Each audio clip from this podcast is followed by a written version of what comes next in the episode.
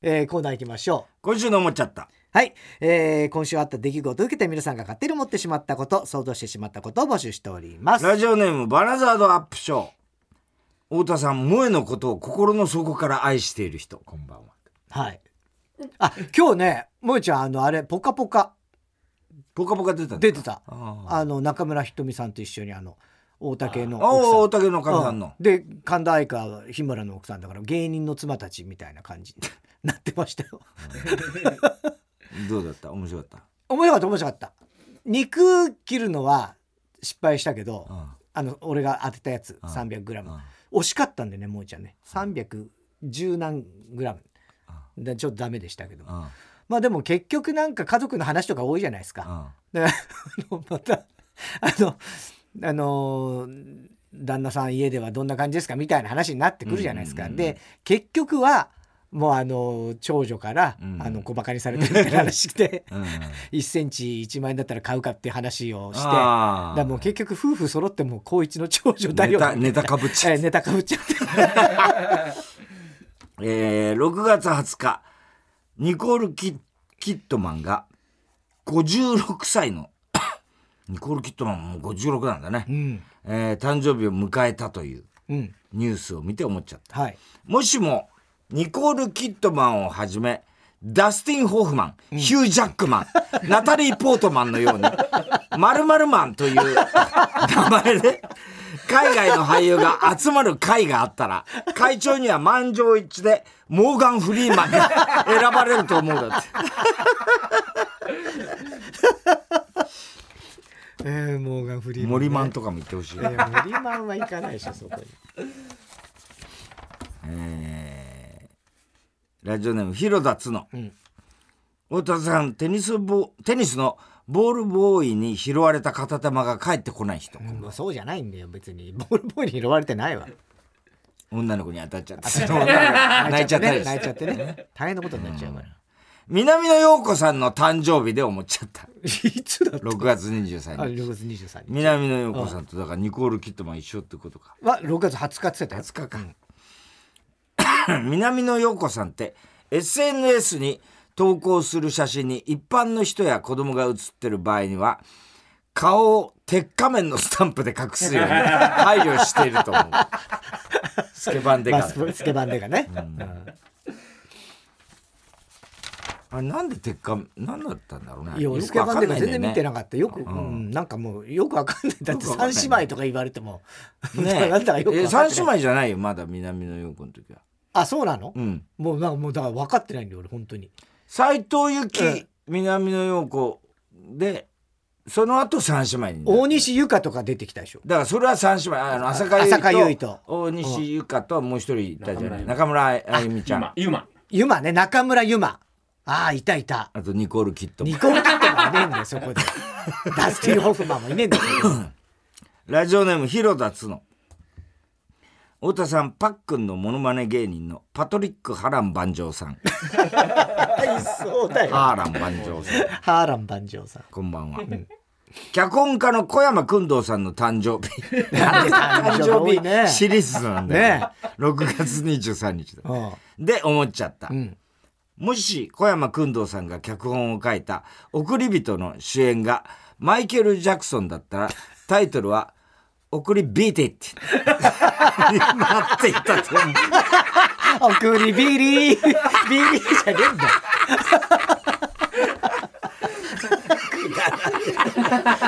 ほんとくだらで、一旦 CM です。さあ、それでは今週の思っちゃったの続きいきましょう。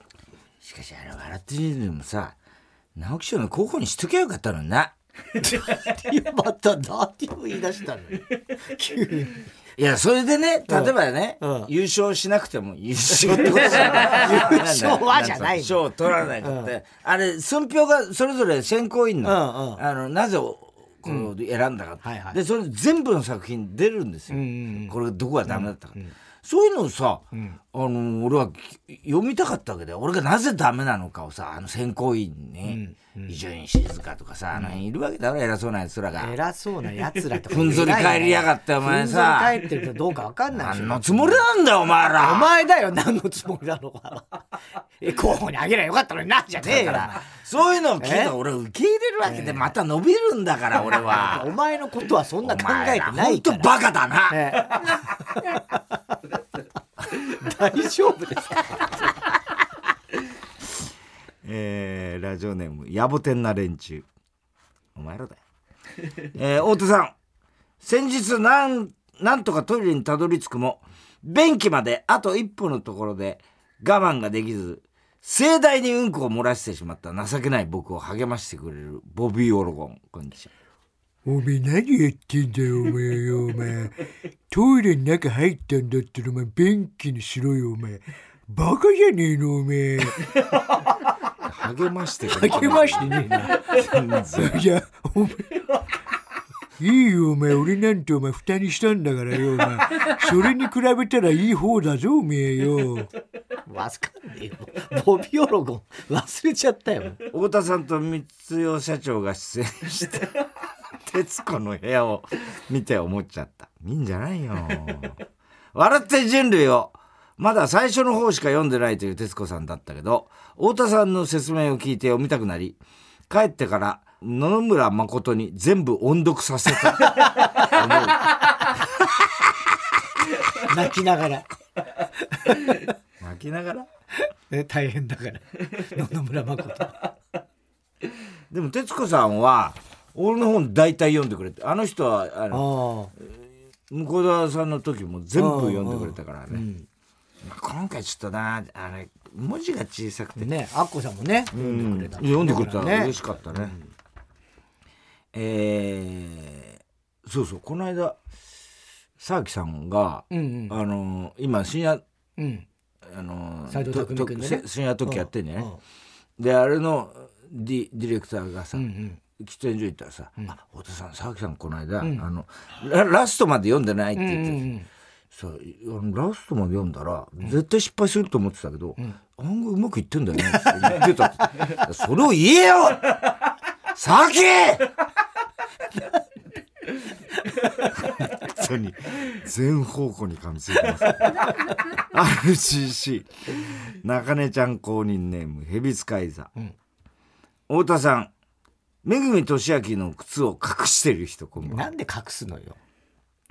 高校球児の丸坊主の割合がこの5年で 76% から 26% になった。ああ、そうだね。そうか。というニュースを見て思っちゃった。この5年での変化を考えると、昭和の頃にいた辰吉丈一郎みたいな襟足をした子供はもういないと思う。意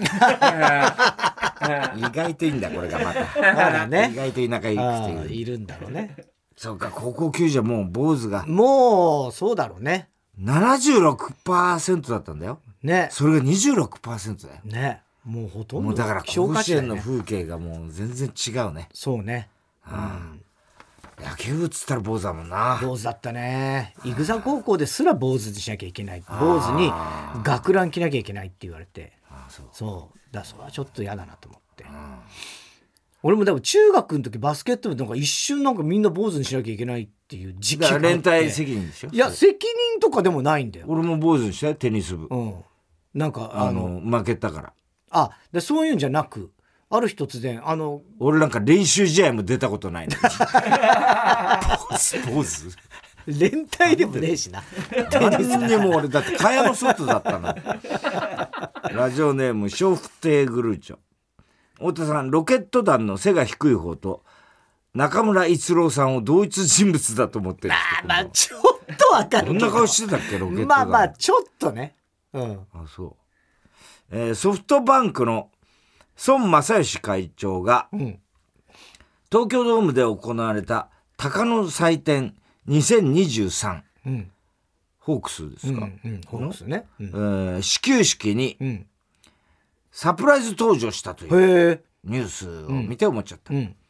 孫正義って高田瑞生が歌っているサザンの曲を聴いていて、この曲のタイトルって孫正義に騙されてだっけ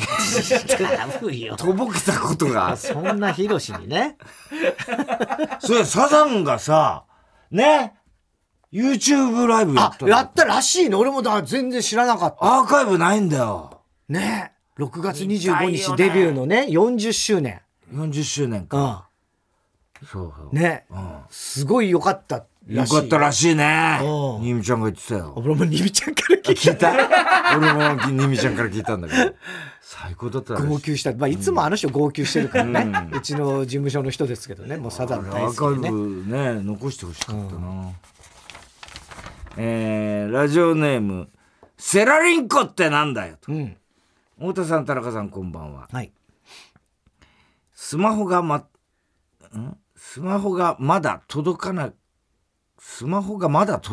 て思っちゃった、うん、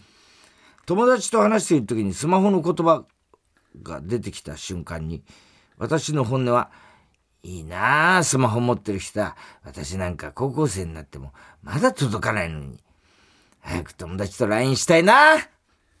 それにスマホ届いたら爆笑問題の LINE スタンプ使って LINE したい今言えることはアイラブ爆笑問題かっこ心の叫び。何それちょっと待って何これ今のメールポエムは何なんだスマホが届かないって届かないってどういうこといやいや注文したのに届かないっていうことではないでしょ。スマホが届いた人は届いたってなんだみんな届かないよ普通買わなきゃねどういう状況だって本当分かんなかった今の小栗旬筋太郎作101匹ワンちゃんに出てくる犬は体は土佐犬顔は須田慎一郎です何言んだよこいつ太田さんイタリア語をジローラモに習っていた時この言葉はロバート・デ・ニーロみたいに言ってくださいと言われたのでシックスナインと言ったらジローラモからボノーと言われて突然チンコにキスされたコンゼリア聞いてよ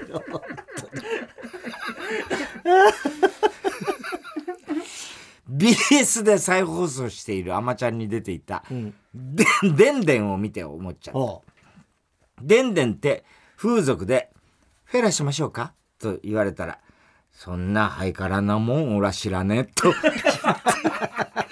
っぽを向いてしまうと思うそっぽ向く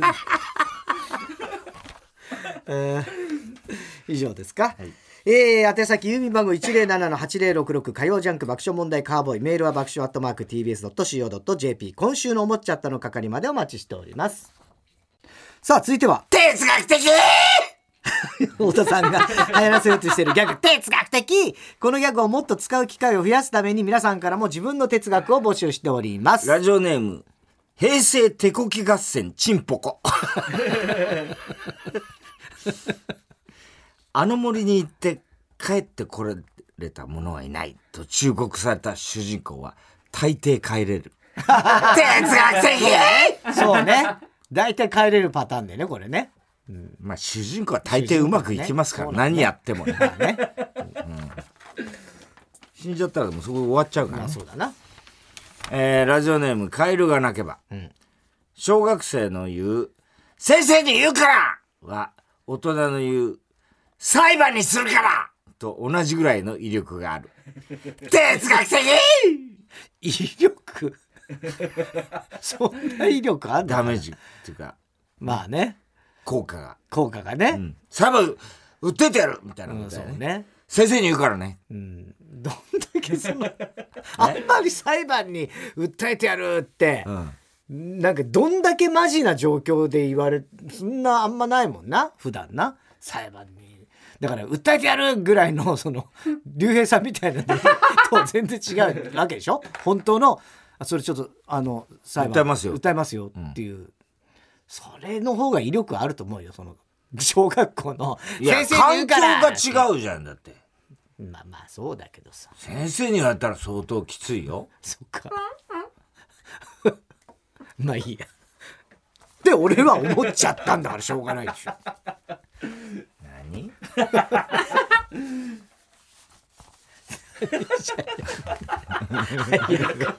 哲学的やってください。広田つの、イオはまだ16だからの対義語は、うん、もう中学生である哲学的すげえうまいな、うん、うまい。そうだね、うん、も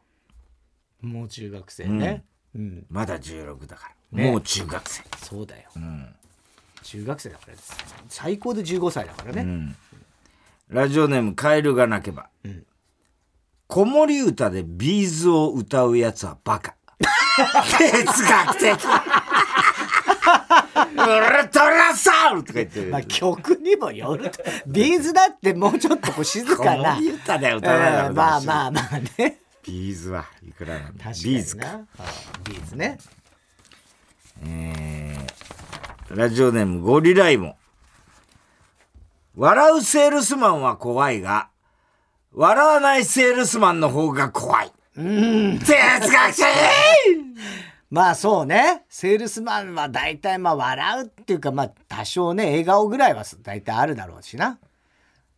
ね、まあそうだ ね、笑わないセールスマン、セールスマンの死の主人公みたいな。あやっぱ演劇人だね、演劇人なんですよ、ね、私はね端々からね、端々からもう今日演劇づいてます、演劇づいてますからねですからねラジオネーム広田つの、うん、泥棒猫よりも猫泥棒の方が許せない哲学的確かにね、猫泥棒はダメでしょ絶対に。泥棒猫、大体泥棒猫はまあちょっと浮気相手みたいなパターンでしょ、うん、まあそれも大体許せないかもしれないけど、うん、猫を泥棒しちゃダメです。人んちの猫とか勝手にそりゃそう、本当その通りだ猫泥棒は犬のおまわりさんに捕まってほしい。捕まってるよ犬のおまわりさんに、ねえええ、うん、そうだね。今日夕方のニュースで犬泥棒ってやってたよ。犬泥棒、うん、捕まったらしいよ犬泥棒が。あ、犬泥棒もダメだね、うん、ね、うん、何目的を売ろうとしてペットショップから、ペットショップから犬泥棒しちゃって、へえ26万かなんか。あ、そうなの。すごい高級な犬、高級な犬を、うん、あ、ダメダメダメで警察呼んで、うん、探したら犬連れて散歩してたそこ捕まったっラジオネーム追撃ミニ四駆、うん、トイストーリーでウッディやバズなどのおもちゃが人間がいない時動き出すのなら、うん、ローターや電マなどの大人のおもちゃも人のいない時に振動していると思う哲学的。やだよアダルトトイストーリー熊田陽子のところですよ。やめろもうやめなさい本当に、ラジオネーム、インコザスカイウォーカー、うん、バーテンダーがカクテルを作る時のシェイカーの振り方をよく思い出してほしい、うん、最初はゆっくり振り出すが、うん、それがだんだん速くなり、おそらくよしできたとなった後に余韻で何回か軽く振って動きを止める、うん、そうこれらが男がセックス中に見せるピストン運動一連の動きに非常に似ているのだ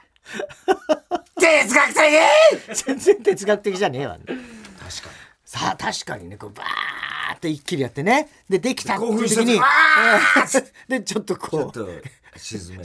まあどういう感じ？知らないわ。俺でも知らないわ。いや俺ボキャブラでやったなと思って。そうボキャブラでやったの思い出すね。この動き。一番やったので俺が覚えてるのは目障りっていうネタ。あ、マスター。マスター水割りって言うかと思えば目障り、ね、うん、それで俺がこのシェイカーです結構ってやるっていうね、うん、そうやってた、うん、なんかバーやってたね俺よくねそうね、二次会ショーやあれもバーのあれもバー行ったことねえのにな、ね、宛先郵便番号 107-8066 火曜ジャンク爆笑問題カーボーイ、メールは爆笑@tbs.co.jp 哲学的の係までお待ちしております。さあ続いてのコーナーいきましょう。ウーパンゲーム、はい、突如誕生したウーパンゲームのようにすぐできる新しいミニゲームを募集しております。花田ネーム、うん、タキシードは風に舞うし花田ネームそういうことね、うん、はい、勝るしゲーム、はい、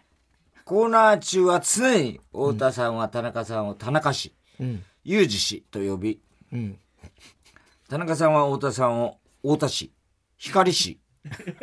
としか呼んではいけないゲーム。最終的にどっちでもいい氏の付け忘れが少ない方が勝ちです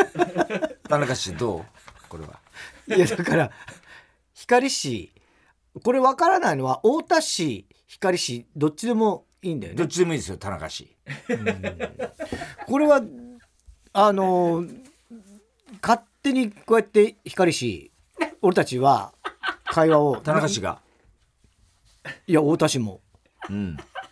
やるんだよね。光氏その辺は分かってる？田中氏は分かってる分かってるけど田中氏がやってくれるちゃんとな、えちゃんとっていうかだから太田氏って言ってくれよ田中氏。いやいやだから光氏太田氏、うん、太田氏、うん、裕二氏、うん、頼むよ田中氏田中氏が多くない光氏は田中氏は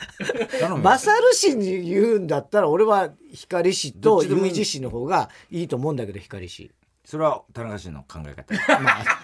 そうだね田中氏でもこいつが言ってるのはどっちでもいいっていうことわかりますよ光氏そんな本番中ずっとする このコーナー中ずっと本番最後まで分かった光氏分かったじゃないんだよお前お前って言ったから光氏ダメだよお前はいいだろ別にお前って光氏が指してんのは俺のことだからそれはお前って呼ぶ時だってあんだろうがよ。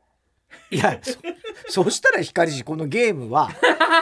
そのお前をちゃんとお前とか言わずに光氏から考えたら裕二氏か田中氏って言わなきゃいけないっていうことじゃないの。そうしたらずっとてめえお前だけで会話してりゃいいんだじゃあ光氏はい次行ってくださいかぶんじゃねえよてめえルールは無視する光氏はいつもそうだよ麻雀やってても野球やっててももう面倒くさくなるとルールはもうぶち壊すんだよ。これ昔から太田氏はそうあららの呪文をカバーした普段塾ガッツポーズで激推しネーム大体和音、うん、太田さんこいつダメだね太田さん。いやだそれはしょうがないだろ太田氏って言わないけどね。普段塾がガッツポーズをするような言葉を送る人こんばんは。普段塾はもう中野の誇りちゃんと激励するように言わないともうほんとね中野はねサンプラザなくなっちゃうけれどももう普段塾のみんながいるからもうみんな元気づけられてるよだから頑張ってはい中野の人中野普段塾だよね違う俺はなんで中野に限定したの今。いや中野普段塾っていう中野婦女シスターズの男装バージョンもう全く分かんない中野ので活動してるわけではないの？俺勝手にそう思ってた中野婦女子中野初か、うん、各激辛わさび寿司ゲームです。これは激辛わさび寿司がある体で、うん、食べた爆笑問題2人のどちらがうまくわさび寿司を食べた演技をするかというゲームです。判定はお二人の話し合いで決めてください。話し合いじゃん、もう絶対俺負けるわじゃあちょっとどうする？じゃあ田中氏から。田中氏から、激辛なもう知ってんだよね。これか、激辛わさび寿司。うわ、匂いがうー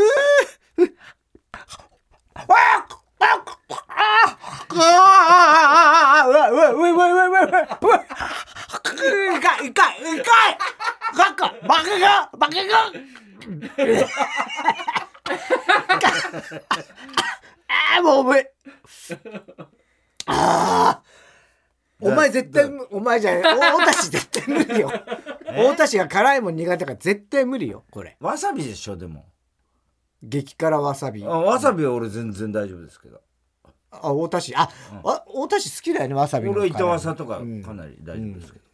ど、でも大丈夫だけど、これは相当辛いから、いやいや全然大丈夫。いやじゃあ大丈夫だ。でもじゃあ食ってよ、大田市。大田市早く食ってよ。どれを？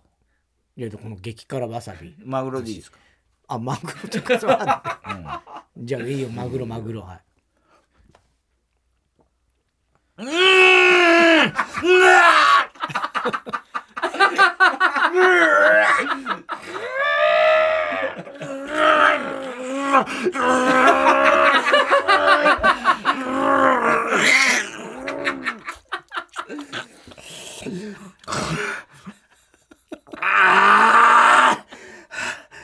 マジか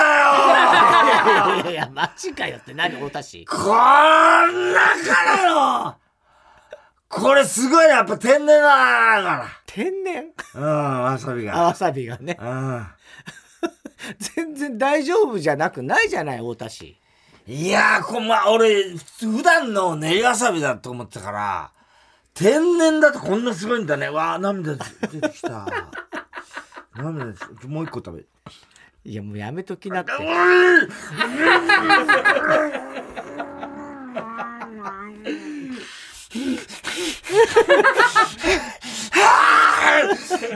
ジかよ。マジだよ。マジかよ。分かってんだから辛いの。まあこんなでかって、こんなでかね。これ勝ちはどっちですか？いやー、ちょっと分かんない。分かんない。どっちもあんま盛り上がってるんだけど、もうちょっとやりようがあったよね。ラジオネーム笑福亭グルーチョ。パンダパンダゲーム、今から田中さんはパンダと無限に言い続けている。その間にいろんなクイズを出していくので、パンダと言い続けることはやめずに答えていってください。パンダって言いながら途中で答えてくださいね。パンダ海みたいなことね。そういうことです。はい、わかりました。もう始めてください。パンダ第1問。雷は英語でパンダケンタッキー略してパンダサンタクロース略してパンダ銀色の丸い薬といえば銀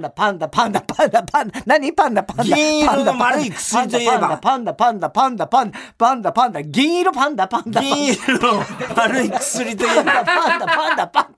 昔からあるパンシロン銀色のマス銀色の丸いパンダ軍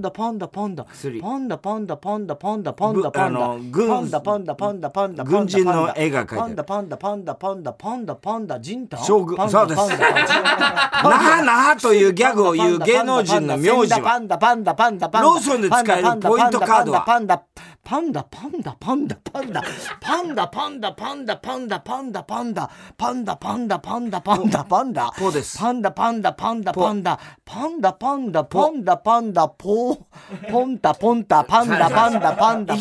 之介の愛称はブルーハーツの名曲はパンダ。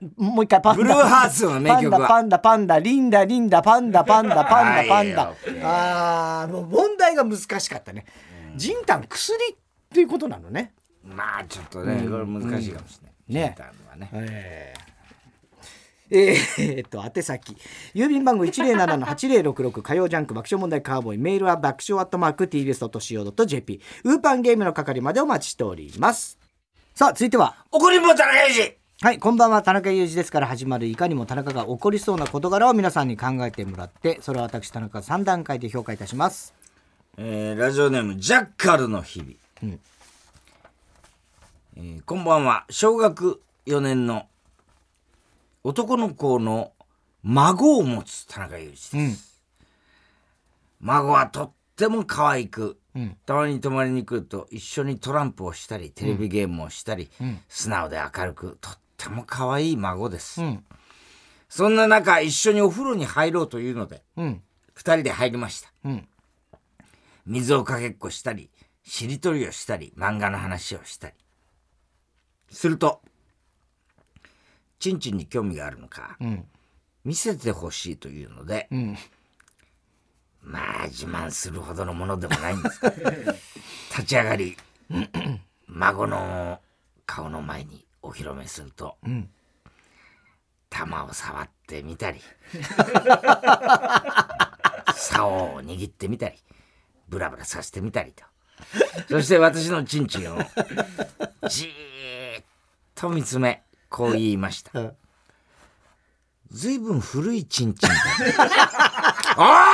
おーい古いって言うな古いってすげえな子供はそりゃあしょぼくれてはいるけど、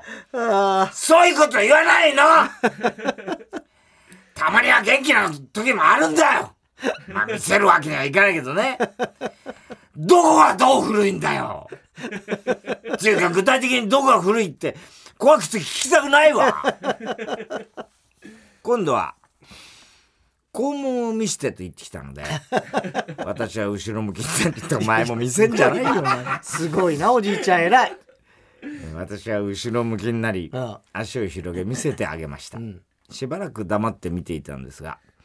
どうだと聞いた来るんじゃないよお前はどうだと聞いたら、孫はこう言いました、汚いねおいさっき洗ったばかりの綺麗な肛門だよ汚いって言うな心配になり、鏡越しに肛門を見てみると、血毛がまるで雑草のように茂り、奥にどす黒い洞窟の入り口があるような、そんな肛門でしたこれは汚いか。田中さん、孫は可愛いんですけど、あんまりはっきり言われるとムカつきませんか、田中さんもいずれ言われると思います。いやまあそうだろうな、まあムカつくかな。でもね、可愛い話ですよ。ムカつくのまあムカつきはしないんだろうけど、ショックは受けるわな。見せてって言われて見したらさ、古いでも言うチンチンってすごいね。どういうことなんだろうな。子供はすごいよね。随分古いチンチンだなねえ、自分は新しいチンチンなんだろうけどなねえ、ラジオネーム我が家もセックスレスこんばんは、初投稿で緊張しています。30代女の田中裕二です、数ヶ月前、3つ上の会社の妻子持ち男性に、友達として仲良くなりたいからご飯に行こうと誘われて行ったところ、大好きです、これから先一生好きですと告白され、帰り際には強引に抱擁までされました、まずいと思いながらも、入社当時から憧れていた先輩でもあり、久々の夫以外の男性からの求愛に、お互い結婚しているとはいえ、とてもドキドキしてしまい、嬉しくなった私は、お食事だけならぜひと伝え、その後3ヶ月ほど月に数回、2人でご飯に行ってこうなペースだね月に数回って結構相当だね。週1以上だね下手する、21時前後には解散ということを繰り返していました、帰り際に彼が手をつなぎたいと言ってくることもありましたが、いつ誰に見られているかもわからないので、不倫とも捉えかねない言動は丁重にお断りしていました、彼もお互いの家庭を壊す気はないし、ご飯に行けるだけで十分、と言ってくれていました。これもうね、間に受けるかね、ほぼ足を踏み入れてます、さらに結婚して以来女性と2人でご飯に行くのは初めてだとも言っていて、私はとても浮かれていました、しかしある日会社のお昼休みに2人でカフェに行った際、彼からカフェにも行っちゃってんの昼休み会社の昼休み全然もう脇甘すぎだろそれ彼から残業終わりに〇〇さん、彼より10歳近く年上で以前彼がその女性の説明をするときに綺麗な女性だと言っていた人、と2人で飲みに行くことがある、という話をされ、さらに、もう田中さんには迷惑かけないようにしますねと言われ、それ以降、頻繁にあった LINE もご飯の誘いもぱったりなくなりました。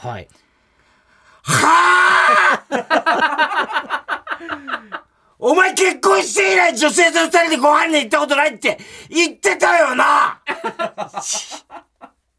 それとも飲みとご飯は別なのか、かまととぶりやがっていや迷惑かけないってなんだよいつ私が迷惑だって言ったんだよこっちはな、毎回楽しくて嬉しくてドキドキして仕方なかったよ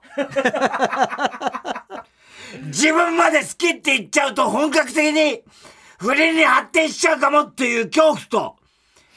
夫への罪悪感とで言えなかったけど、私も好きって言いたかったよ奥さんとセックスレスだからって私に近づいてはいいけど、こっちともセックスできないことが分かってババアに乗り換えてんじゃねえよあんたは綺麗な人って言ったけどな、私から見たら普通以下のクソババアだよ。すげえなそれはまあいい。他にも知らないのお姉様方のことは、あの人も綺麗この人も綺麗って言ってたけど、どれも普通以下のただのおばさんだよお前の無敵感覚異常なのか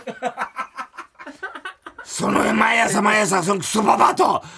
会社のカフェで示し合わせたよね。同じタイミングでコーヒー買いに行って楽しそうにニヤニヤ話し込みやがってお前すげえな、ダブル不倫バレて二人とも会社から抹殺だろうついでに最初もしやろうの甘い言葉に引っかかった自分も抹殺されてしまえ毎回割り勘にしてたのが唯一の救いです田中さんこれってムカつきますね。いや平気だよもう平気っていうか別にそうね、そんなに怒んないであげて、あんたもそう、ね、一緒なんだからそれはね結局セックスっていうことだったんでしょうね、そういうことなんですよね。おはがきなどは郵便番号 107-8066 TBS ラジオ火曜ジャンク爆笑問題カーボーイ、メールアドレスは爆笑@tbs.co.jp、 住所氏名も忘れなく、おこりんぼう田中裕二、そしてどの曲のどの部分にいつのどの田中のセリフをくっつけているかを書いて送ってくださいCD 田中のコーナーまでおはがきメールお待ちしております。